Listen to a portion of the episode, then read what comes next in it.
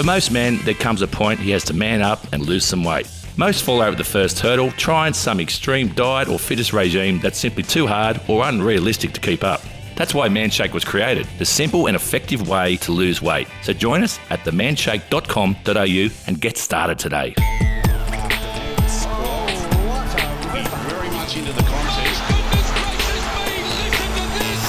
Ladies and gentlemen, it is Friday, the 21st of July. The weekend is here and it is stacked with sport. Welcome to Afternoon Sport this morning. Uh, it's uh, Shad Wicka here, joined by Shane Lee. How you doing, Shane? I'm doing good, mate. A big night last night. I watched a lot of sport. I was flicking between the Matildas playing in their first uh, game in the World Cup and obviously the Ashes. The golf was on, uh, and then my Dragons won, mate. So that was good. It was a pretty good night of sport. Yeah, it was a very busy night last night. I tell you what, geez, the, the NRL really dodged a bullet there by booking the worst game of the season on at the same time as the Matildas. Thank God for that. you were doomed whoever was going up against Matildas last night uh, in the TV ratings. Although the Ashes, obviously, a bit enthralling. We will talk about the Women's World Cup up next. Of course, we've got to talk the Ashes as well. Plus, uh, is the Commonwealth Games still going to stay in Australia? We'll find out. Well, Shad, before I go, mate, I've got to give a quick weigh in for Manshake update. I'm back from my holiday. Thank God I had the, the Manshake out there. There's a lot of passes and that sort of stuff, but uh, a lot of walking. I mentioned last time, drinking the water does make a big difference, by the way. Um, so I was 121. Oof, I hate saying that number. Uh, I'm down another three, mate, so 118 now. So that's good news. Heading in the right direction. Someone you love could die of a sudden cardiac arrest at any age, any fitness, at any time. More than 80% happen at home, and chances of survival decrease by 10% every minute. And sadly, in Australia, around 50 people die from cardiac arrest a day while waiting for the ambulance to arrive. But now you can increase your chances of survival with CellAED, the world's first mini personal defibrillator. It's simple to use and as small as a block of chocolate.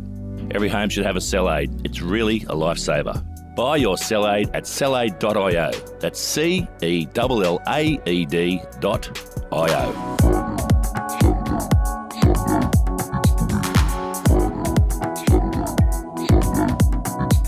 Well, we got we've got to kick it off. It's finally here. I've been I live just down the road from Suncorp Stadium. I've been watching them just revamp it. They've ripped the Suncorp badge off of the stadium. It is now saying FIFA Women's World Cup. There's Coca-Cola branding all over the place. It's all happening, and now it's finally arrived last night. Uh, the Women's World Cup kicked off. The curtain raiser was actually New Zealand versus Norway, um, which was a spectacular game. New Zealand breaking a this was crazy 32, I believe it is 32 year winning drought in the FIFA Women's World Cup. And how's this for a fascinating fact for you, Shano? Last World Cup, New Zealand's only goal that they uh, only goal four in their whole tournament was actually an own goal by Cameroon. so big bounce back. They did well, mate. It's um, yeah, it's uh, no no mean feat to um, to beat Norway as a one 0 win to the New Zealanders. But it was uh, interesting. The Matildas kicked off against Ireland. Um, the big news, obviously, no Sam Kerr. She's torn a calf muscle. Um, they knew this quite a way before the announcement was made, and Gustavsson kept it quiet. Um, but she's out for two games, mate. And um, yeah, look, they, they did really well. They got the job done 1 0. So well done to the girls in, in a solid start. It wasn't the best game of football I've ever seen, but nonetheless, it's a win. Yeah, and the news came out today um, that we knew that the, the like the um, Tony Gustavsson knew the whole time that Kerr wasn't going to be available for these two games. Um, I, for one, I loaded up uh, on one betting agency had.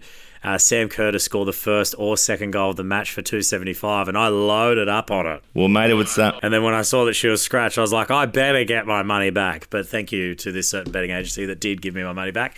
But um, it, it does. It's it's even more important that we got that win with no, knowing now that Sam Kerr is going to be uh, out um, for two of the games. She's going to turn up for the last of our uh, group stages, uh, group stage games. So getting a win over Ireland is very important. Essentially, two wins and you're through with these kinds of tournaments generally. So we need to beat either Nigeria or Canada up next, and then we will have hopefully a fighting fit and full health.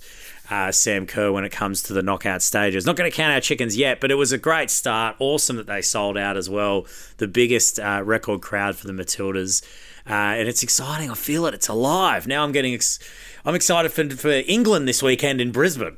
yeah, well, it was exciting, mate. 75,784 people were there at um, at Olympic Stadium in Sydney. And let's not forget Steph Catley's. Uh, she took a penalty there. It's a lot of pressure in the second half. If, if that one goes over the bar and Australia has a draw in their first match, there'll be a lot of disappointment, disappointed people um, none more than the, the girls themselves. So it's a good start and well done to her. A lot of pressure. Now, speaking of pressure, um, wow, has Bazball now become really good? Uh, day two of the Ashes in Test four.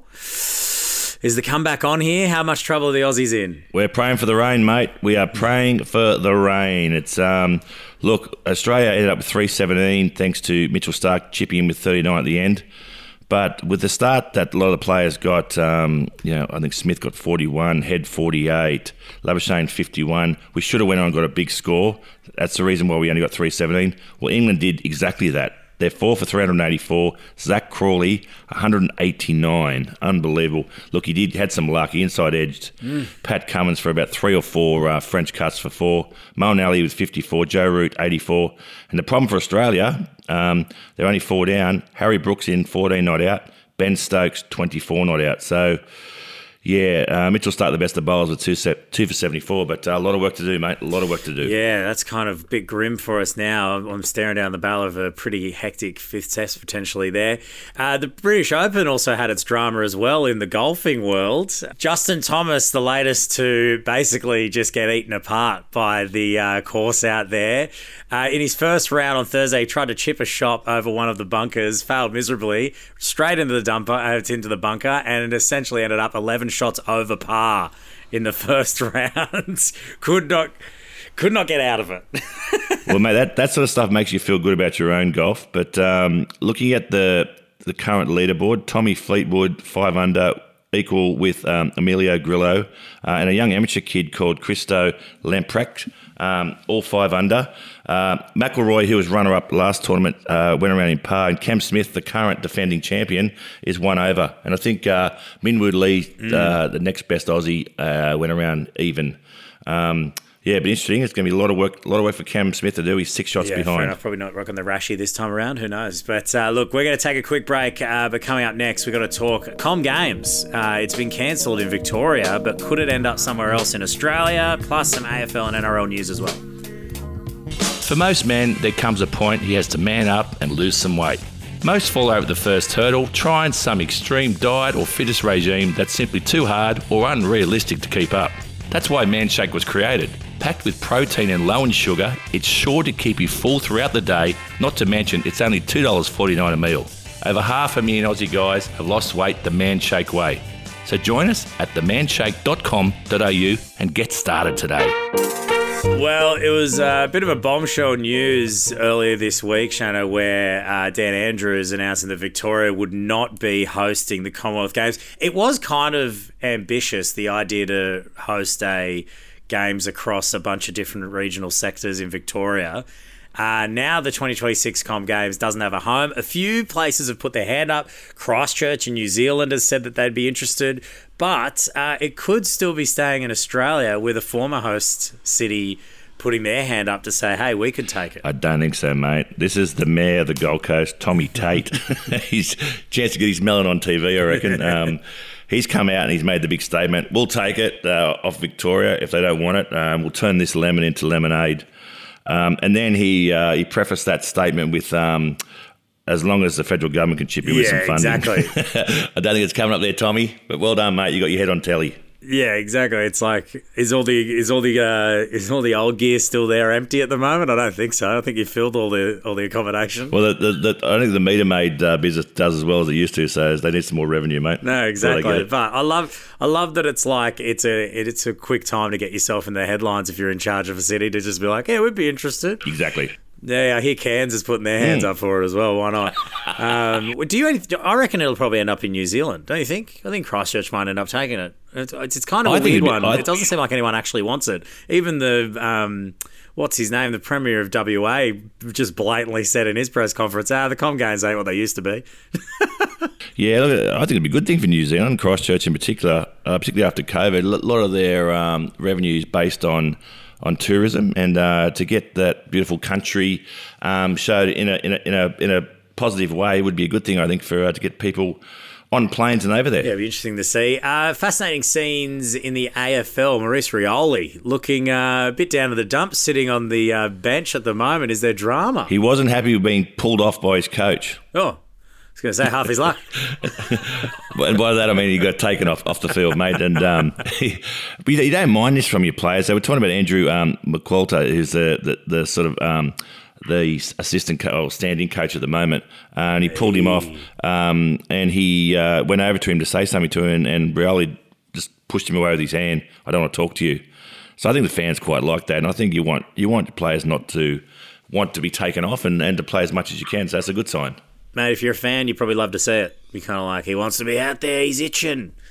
Uh, let's talk NRL now. I mean, you're you're kind of happy. Your team has Dragons. effectively avoided the wooden spoon, barring something crazy happening in this NRL season. Uh, so it is now the Tigers uh, cross to bear for the next 12 months. But um, how are we looking? We're looking at teams now running into the uh, into the home straight. What do we got? Six rounds now with the extra game. Yep, that's round- right. Yep. Round 21. Um, the ladder, ladder as it stands, Shano, I'll give it to you right now. Uh, the ladder as it stands is Panthers on top, Broncos on top, equal points. Storm, Raiders, Warrior, uh, Storm and Raiders, 28 points apiece. Then it is the Warriors and Sharks on 26 points, Eels on 24, Rabbits on 24, Cowboys on 24. That's the top nine, or technically top eight if you say it's a tie. Uh, then you've got your cusp teams, are obviously Cowboys, as I mentioned. The Dolphins on 22 points, then Knights, Sea Eagles, Titans. Can I put it out there? I don't think any of those teams, as much as I would love to see the Dolphins get in there, I feel like Dolphins down, no one's going to make a surprise run into the eight. Yeah, I And agree. we're basically agree, trying mate. to find out if the Cowboys can sneak in and if the Sharks free fall out of the eight, which is my prediction. Big call, Sharks. I think yeah, you could be right there. I think so. I really don't think. Let me have a look at their draw actually before I make that wild call. Okay. Yeah, they're playing the Panthers this weekend, the Rabbitohs next weekend, the Titans the week after that, then the Cowboys. Now, in that run, there's only one team that's outside of the eight potentially. Cowboys could be back in.